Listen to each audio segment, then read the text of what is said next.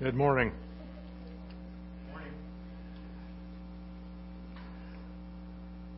Why me, Lord? That song resonates with me very distinctly.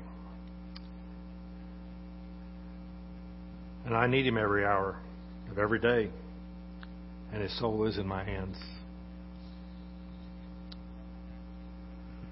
What is commitment?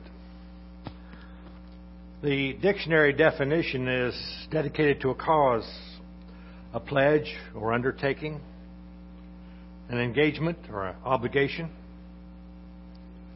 What is the biblical concept of commitment and what does it mean for our lives?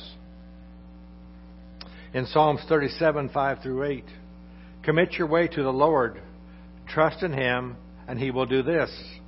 He will make your righteous reward shine like the dawn, your vindication like the noonday sun. Be still before the Lord and wait patiently for Him. Do not fret when people succeed in their ways, when they carry out their wicked schemes. Refrain from anger and turn from wrath. Do not fret, it leads only to evil. Biblical commitment is to pledge a trust in God and to believe that He will deliver on His promises to us. It requires us to love. It also means making sacrifices. We may need to say no to things we would like to do that appeal to us. Often, biblical commitment will not be the easiest road to travel. In Matthew 22, verses 36 to 38. Teacher, which is the greatest commandment in the law? Jesus replied, Love the Lord your God with all your heart, and with all your soul, and with all your mind. This is the first and greatest commandment. And the second is like it love your neighbor as yourself. A Promise Kept is a book by Robertson McQuilkin, who was a former missionary and seminary president. He gave up his position because his wife, Muriel, had Alzheimer's disease. He dedicated himself full time to take care of her for as long as the Lord deemed it necessary. Robertson wrote in his book that one time when their flight was delayed in Atlanta, for a couple of hours, that every few minutes they would take a fast paced walk down the terminal. His wife Muriel had always been a speed walker, so he had to jog to keep up. There was an attractive female executive who sat across from him in the terminal who was working on her computer. One time when they returned from their excursion, the executive said something without looking up, and since there was no one else nearby, he assumed that she had spoken to him, or at least mumbled something in protest about their constant activity. Pardon, he asked. Oh, she said. I was just asking myself, will I ever find a man to love me like that? Robertson turned to the woman and said, Oh, yes, you can find a man like that. Because I found a man like that. The only reason I love my wife the way you see me loving her is because the man Jesus first loved me. The only resources I have to draw upon to love my wife the way I do are the resources He gives me. Mirrored in my relationship that you see here with my wife, you can see the faithful love of God for me. In Galatians 6 9, let us not become weary in doing good, for at the proper time we will reap a harvest if we do not give up. There are times when we grow weary and tired, and it would be so easy to give up. But giving up is the easy way out. We are called to persevere, to press forward, to commit to the task before us. Luke 9:62 Jesus replied, "No one who puts a hand to a plow and looks back is fit for service in the kingdom of God." In Philippians 3:12 through 14, not that I have already obtained all this or have already arrived at my goal, but I press on to take hold of that for which Christ Jesus took hold of me. Brothers and sisters, I do not consider myself to have taken hold of it. But one thing I do, forgetting what is behind and straining toward what is ahead, I press on toward the goal to win the prize for which God has called me heavenward in Jesus Christ. We need to look forward to the glory that Christ has set before us and not look back where Satan the accuser sits waiting to convince us that we are just a pitiful lot and not worthy of Christ or service to Him. Recently, my granddaughter asked me why I do not wear a wedding ring. I told her that Sherry and I had exchanged rings when we were married, but that I do not wear one. I proceeded to tell my granddaughter that Sherry and I had agreed before we were married that I would not wear a wedding ring because I work around a lot of things of which that ring can get hung up on and possibly cause me to lose a finger or cause injury to that finger. I went on to say that my older brother had got his ring caught on a bolt on the grain rack on the farm, and he had serious injury to his finger. I went on to say that while the ring is a symbol of unending love, the ring does not have any magical powers to bind two together. Or can it make them faithful and obedient to one another? Only true commitment through the good and the bad shows that the character and the true commitment of each other. If only one honors that commitment, it will not work.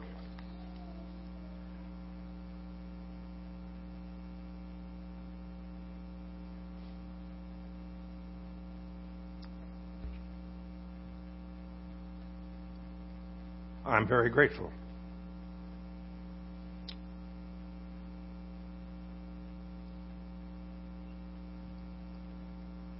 God has blessed me.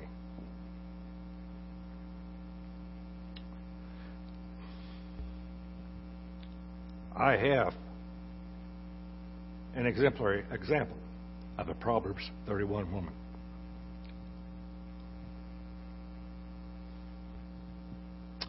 I could not have asked better.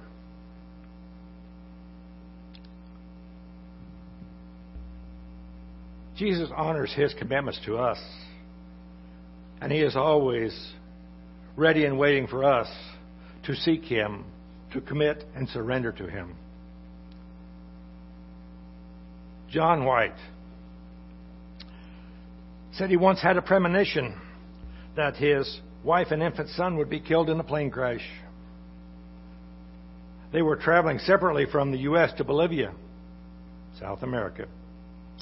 His wife was to fly by way of Brazil and Buenos Aires and then to Bolivia, while John was to visit Mexico, several Central American countries, Venezuela, Colombia, and other countries to strengthen the Christian work among students before joining his family in Bolivia. John said that the premonition came to him with a sickening certainty just before they parted at the airport on the night of a wild snowstorm. He recalled that he felt like a cowardly fool as he drove away and saw Lori silhouetted in the light of the doorway with the snowflakes falling around. John wondered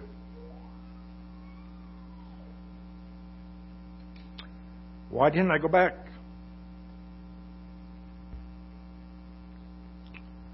I'd tell her that I would cancel that flight. Why didn't I act on the premonition? Truth is, John didn't believe in premonitions, and he never heard of words of knowledge. And Lori would probably just laugh at his concerns. It was getting late, and John knew that he needed to get a place to spend the night before his early morning flight. He said that nausea, fear, shame, and guilt filled him as he tossed miserably in the bed. Of course, he prayed, and by faith, surely this thing would be licked.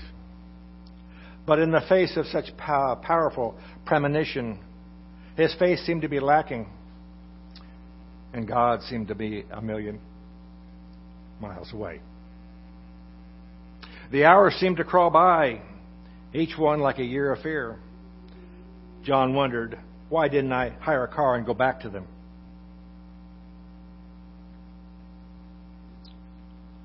What's the matter? Can't you trust me? John was startled. Was that God speaking to him? Yes, I'll trust you if you promise to give them back to me. Silence. And then, and if I don't promise, if I don't give them back to you, will you stop trusting me?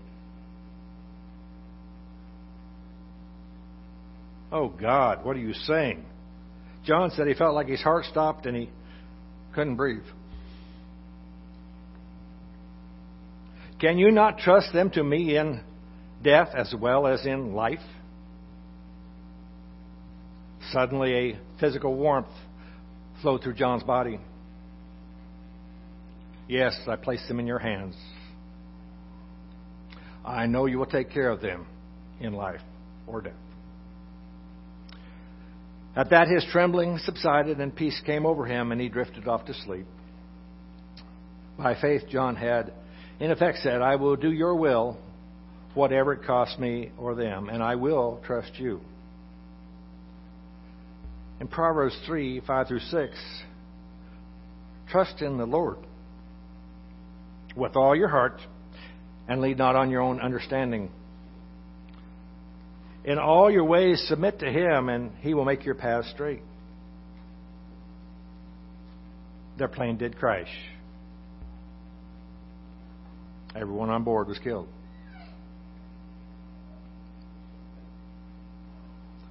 Isaiah 55, 8 through 9.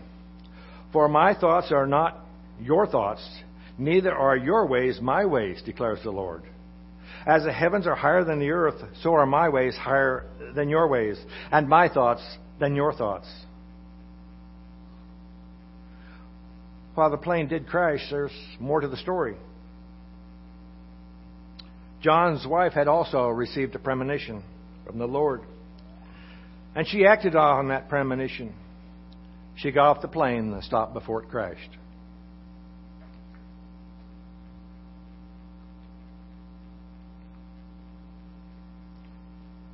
We do not always understand God's ways, but we should always trust. Have faith and be committed to following the instructions He gives us. We should always trust that what Satan seeks to use for evil, God can use for good. Several years ago, while I was working on a job, I had an internal prodding to call a college acquaintance that I'd not spoken to in over 14 years to be honest, I, I blew off that prodding. A few days later, when I was walking from the house to a barn, I received another prodding to make that call. I still had no indication of why I should call, just the prodding. I finally yielded to that prodding and started looking to find a phone number. And this was the day before cell phones, so they weren't quite as complicated to find as they would be today. I made the call and learned that my friend had been estranged from her husband. We talked for some time and then continued to correspond.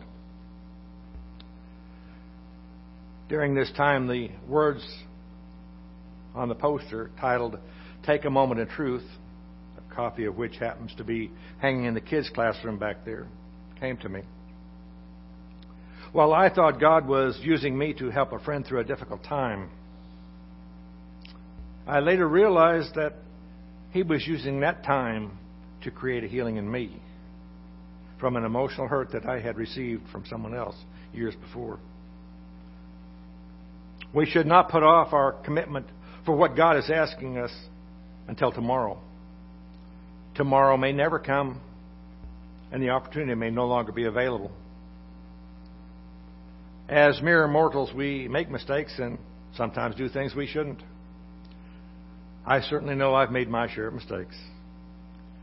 But mistakes should never change our commitment to Christ or to love one another. John 13:35 By this everyone will know that you are my disciples if you love one another. A father gave his college graduate son who was looking for a job this advice. Don't try and show them how much you know. Show them how much you want to learn. When our focus becomes self centered instead of God centered, we lose our greatest source of power the power of God Himself. the truest path to enlightenment is through humility. We need to learn to lean on Christ for our strength. In John 8:12, when Jesus spoke again to the people, he said, "I am the light of the world. Whoever follows me will never walk in darkness, but will have the light of life." in John 8:31 to 33, 32, to the Jews who had believed him, he, Jesus said, "If you hold to my teaching, you are really my disciples, and you will know the truth, and the truth will set you free." Satan, the accuser, comes only to steal, to kill, and destroy. Do not believe the lies of the devil. Take hold of Jesus and the truth so that you may be set free. We have a God who keeps his commitments and honors his word. Do we as well? Unfortunately, too often we fall short and make mistakes. But rather than dwell on our mistakes, we need to pick ourselves up and continue to do better. I read a poem that was attributed to Charles Wesley. My chains fell off. My heart was free. I rose, went forth, and followed thee. What a great poem. Those chains of embarrassment, fear, insecurity, unforgiveness, feeling we're not good enough or something else. But what freedom we get when those chains are released and they fall. Christ can help us lose those chains if we'll let Him. I saw a sign in the business the other day. We are not looking for people who have never failed. We are looking for people who never give up. Failures frequently come with a price and can often be thought of as bought and paid for experience. We can learn a lot from our failures we should be committed to persevere, taking one step and then another, and trying not to repeat the mistakes of the past. Chairman Mao once said the journey of a thousand miles begins with the first step. We should not live for the world so that we can enjoy Christ in our free time. We should be committed to live for Christ so that we can live life to its fullest. It does not matter what the distractions of the world are, and there are many. We need to make sure Jesus is first place in our lives. In Matthew 4:19, "Come follow me," Jesus said, "and I will send you out to fish for people." In Matthew 18 or 28, 18 through 20, then Jesus came to them and said, "All authority in heaven and on earth has been given to me. Therefore, go and make disciples of all nations, baptizing them in the name of the Father, and of the Son, and of the Holy Spirit, and teaching them to obey everything I have commanded you. And surely I am with you always to the very end of the age. Are we committed to making disciples for Christ? Are we committed to sharing the truth? As we sing a song of invitation today, if you're ready to make a commitment to follow Jesus and make him the Lord of your life, or if you'd just like someone to pray with you, Won't you come now as we stand?